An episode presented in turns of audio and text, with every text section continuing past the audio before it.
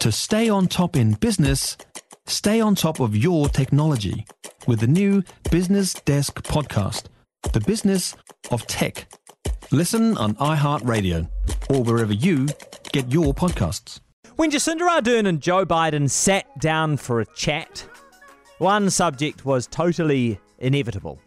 Touring the US in the wake of its latest massacres, the New Zealand Prime Minister was asked by almost every politician or late night TV host about gun reform.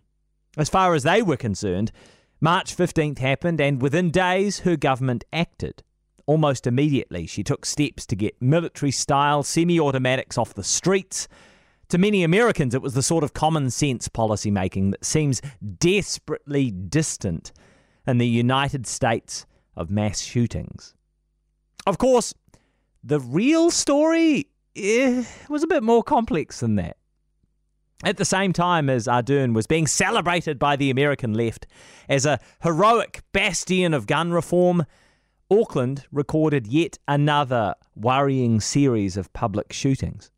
Police have arrested 19 gang members for firearms and drug offences in relation to the incidents over the last few weeks, but at times it has felt like only a matter of minutes before someone innocent ends up catching a bullet.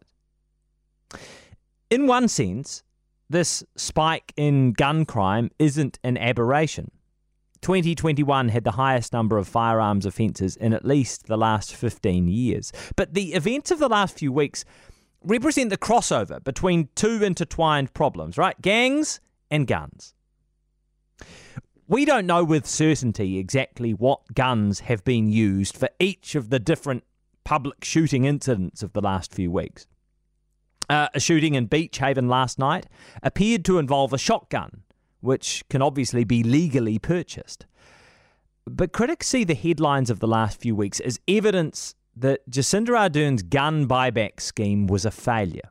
If the gun buyback had worked, we wouldn't be having gang shootings. It's interesting. I I agreed with the critique of the ACT Party at the time the buyback was first announced. Gangs and criminals were never going to voluntarily hand in their weapons at the local police station. Can you imagine? but that criticism also misses a fundamental point. The buyback was never likely to have a massive impact on gun crime in the short term.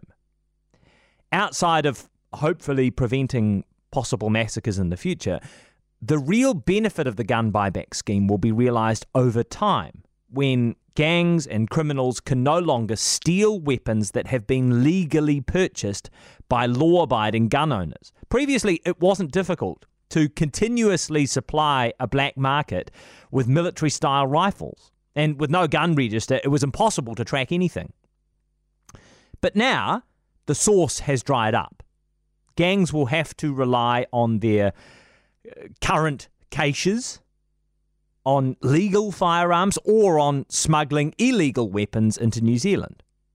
Even though the buyback scheme meant law abiding citizens were stripped of their military style rifles, ultimately it should also restrict the supply of those weapons to those who have illicit intentions. I know that um, right now, it's not a lot of comfort, right? It is little comfort in this minute, especially for the communities in which gang related gun violence is most prevalent. So, what more can we do today? Well, ACT might have opposed the gun buyback scheme when that was introduced, but the party also wants a different law change to help with the current violence. If a lawful police search discovers an illegal operation, a gang member, and an illegal gun, the Crown would be able to apply to fast track the seizure of assets. This is not a silly idea.